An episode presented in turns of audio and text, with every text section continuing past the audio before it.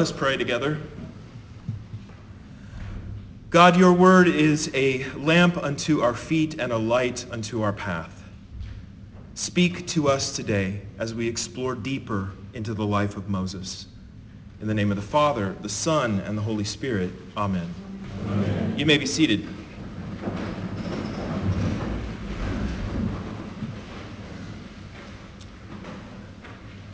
So did you ever have a childhood fear? I did when I was a young boy, and I really have to trace this back to some television programs that I watched when I was a young uh, person, because my childhood fear was Bigfoot.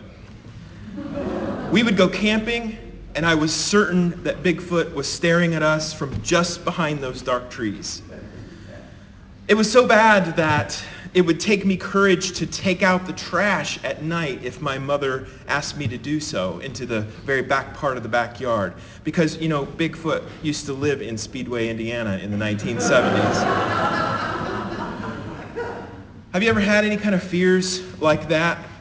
You know, when we become adults, we often leave behind those kind of childish fears. But those are often then replaced by new, more potent ones. In your life right now, what is your greatest fear? For Moses, it was Pharaoh. We saw last week that Moses was born to an Israelite slave woman, but was adopted by Pharaoh's daughter and then raised as a prince of Egypt.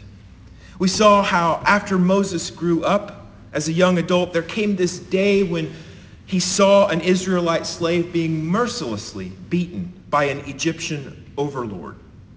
And in a fit of indignation, Moses rose up and murdered that Egyptian, risking inciting a slave insurrection and thereby making himself public enemy number one to Pharaoh.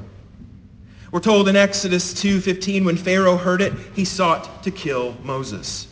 But Moses fled to the remotest parts of the wilderness, as far away from Pharaoh as he could get. And there he lived in hiding until one day he encountered God through the burning bush. And the voice from the bush says to Moses, Come, Moses, I will send you back to Pharaoh, and I will bring my people out of Egypt. Now, I want us to note this morning the irony of that. The very thing that Moses feared most in his life, the very thing that he had been running and hiding to avoid, is now the thing that God says, you must go back and face.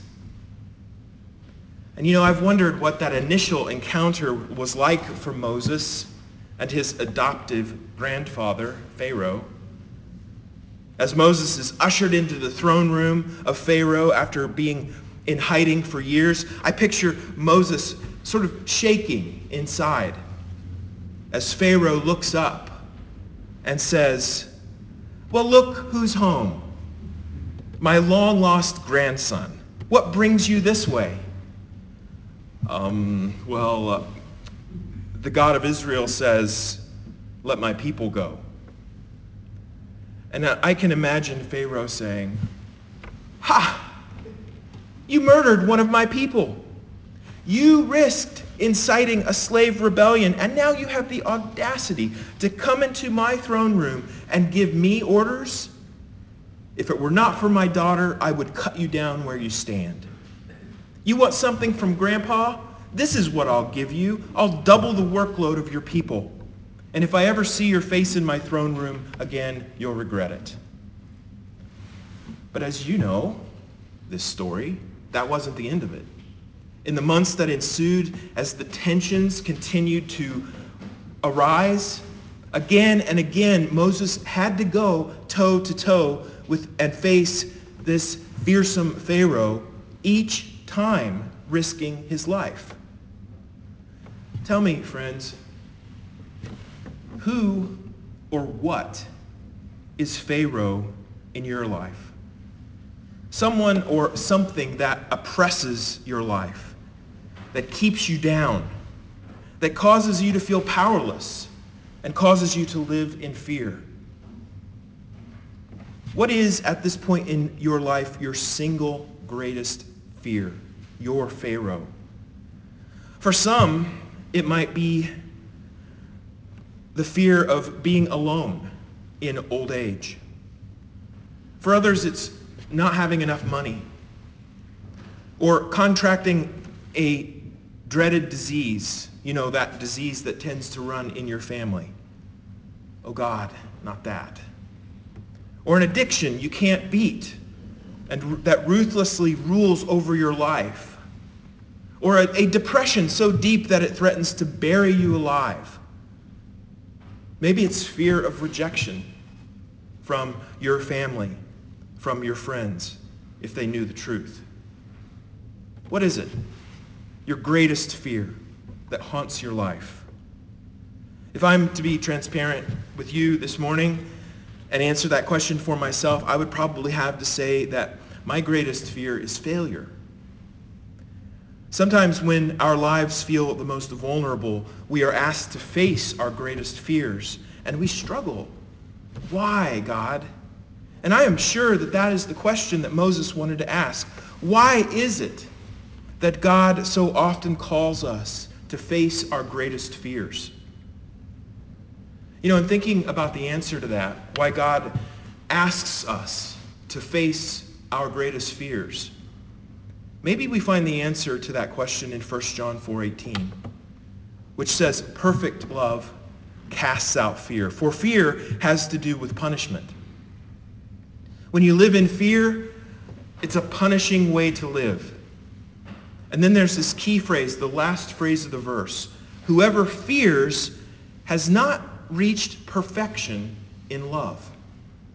You see, God's ultimate developmental goal for each one of us is that we should learn to receive and to share God's perfect love. But according to this verse, the chief obstacle of reaching that developmental goal is fear. Fear is the monumental obstacle that keeps us from reaching the fullness of our God-given potential in life for so many of us. And we see that pattern in Moses' life. What if Moses had refused to go back and face Pharaoh? What if he just stayed in hiding the rest of his life? He would have lived the rest of his life in insignificance. He would have died in obscurity there in his hiding place. But because he summoned the courage to go back and face his greatest fear, he broke through to the wholeness of his God-given destiny to become one of history's greatest liberation leaders, taking his place alongside the likes of Martin Luther King Jr. and Nelson Mandela and Dorothy Day and the greatest liberation leader of all, our Lord and Savior, Jesus Christ. You see, next time life brings you face to face with your greatest fear, remember this story of Moses. Take a deep breath and say to yourself, this, my greatest fear, may actually be my greatest opportunity. Because if I will step through that door, I will find my greater destiny on the other side. As followers of Jesus, friends, we are called to not live in fear. That's the first critical lesson we learn from today's story in Exodus. We can sum it up this way. Your greatest fear actually re- represents your greatest opportunity.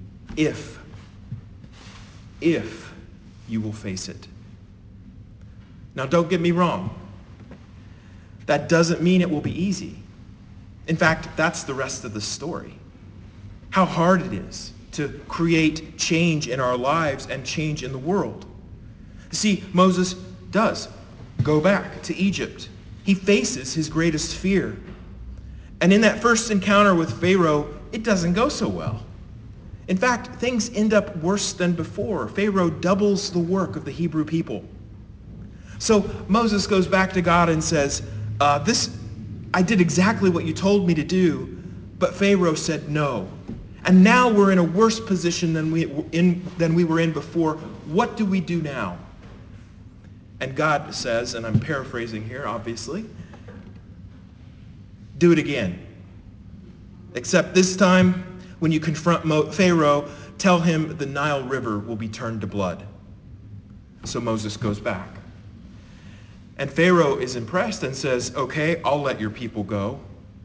But these are only words. Because as soon as the waters were restored, he reneged on this promise. So Moses goes back to God and complains, God, I did exactly what you told me to do.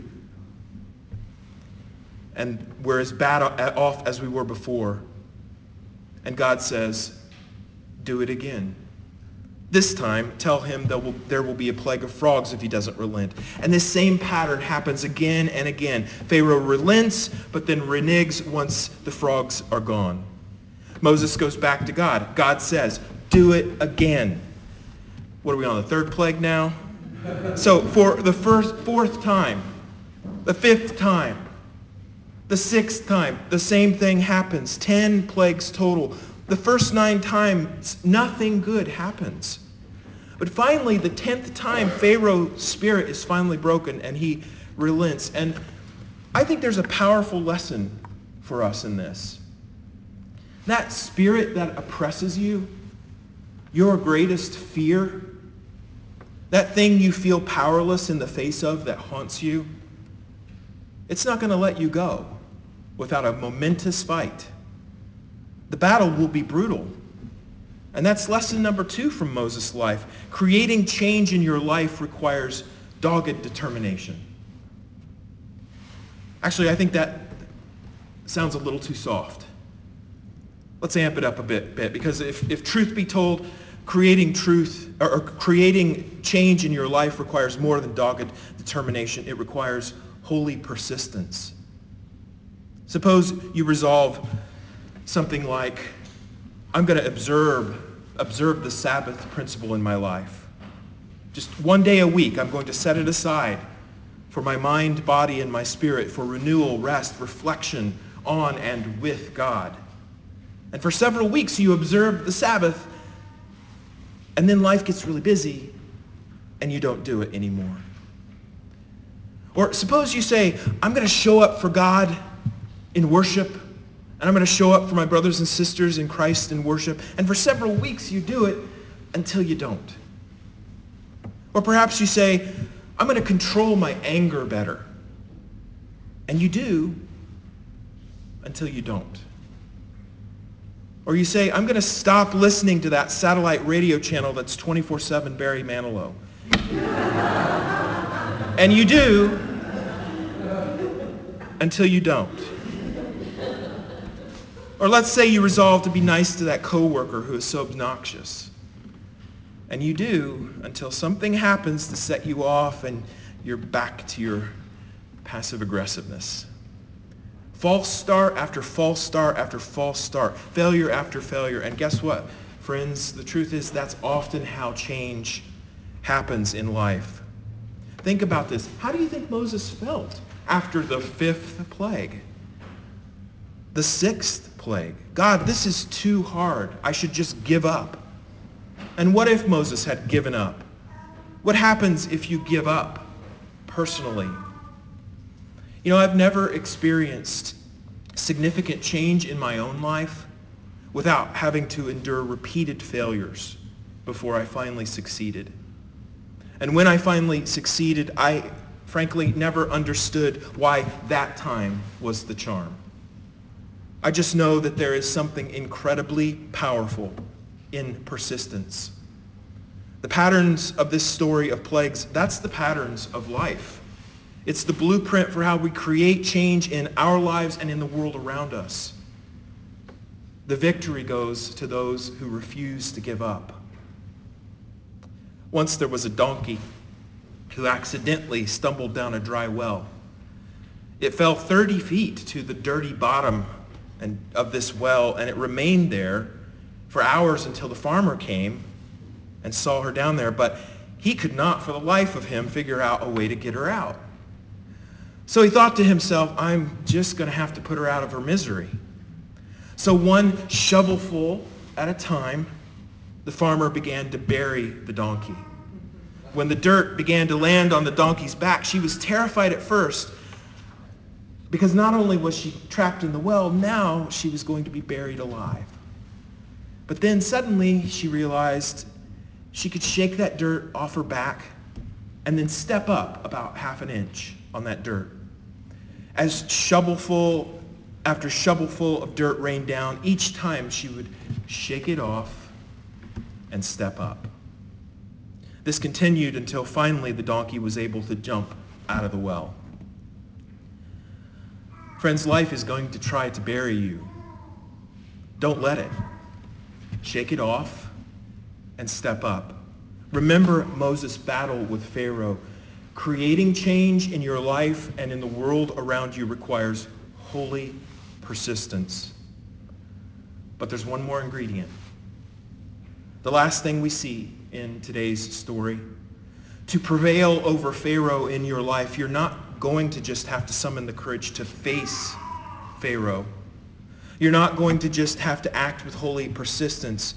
To prevail, you're also going to need a staff. And by that I don't mean a group of people to report to you. Rather, you will need a shepherd's staff. In classical art, Moses is often depicted as holding a tall staff. And why is that? Well, the answer goes all the way back to the burning bush when Moses is being told by God, I want you to go back and face your greatest fear and confront Pharaoh. And Moses is making all kinds of excuses. You remember this part of the story. Telling God why this isn't a good idea. I'm not the right person for this. And finally, in frustration, God says, Exodus 4.2, what is that in your hand, Moses? A staff? God says, throw it down to the ground. So Moses threw the staff down to the ground and it became a snake. And so God said, Moses, reach out your hand and grab it by the tail. Talk about facing your fears. So when Moses reached down and grasped it, it the staff once again uh, the snake became a staff in his hand once again. So when Moses gets to Egypt and has this first encounter with Pharaoh, and Pharaoh is resisting him, Moses throws his staff down and it becomes a snake. And this is an act that we read in this story that Pharaoh's sorcerers replicate, but Moses' staff eats all of theirs. But now he's got Pharaoh's attention. The second time Moses confronts Pharaoh, when he, he turns the Nile River into blood, Moses touches his staff to the water and it starts to turn red. And as you move through the plagues, he uses it rep- repeatedly. You see, this staff is the instrument through which God's power flowed into Moses' life. And the message here being Persistence alone was not enough for Moses to prevail over Pharaoh. For you and I to prevail over the greatest fears in our lives, it's going to take more than just our persistence. It's going to take a divine partnership where we bring holy persistence to the table and God brings spiritual power. What if Moses had tried to do it in his own strength? He would have been crushed. But he believed that God's power would flow through him and use him. When we face our fears and act persistently in faith, expecting God's power to flow into situations, that makes all the difference, friends. Your staff is your prayers and your faith and the Holy Spirit in your life working through you, like Moses when we consciously invite God to work through us and, and ask God to, for God's power to flow into the situations of our lives, believing that God can make a decisive difference in our lives, that's when change happens. So who or what does Pharaoh represent in your life today? What in your life is evoking the most fear in you? Face it. View it as a door of opportunity through which you will embrace a greater destiny. It won't be easy. There may be many false starts, but if you persist, if you are faithful, the power of God will flow into the situation and give you victory. This is the word of the Lord. Thanks be to God. Amen.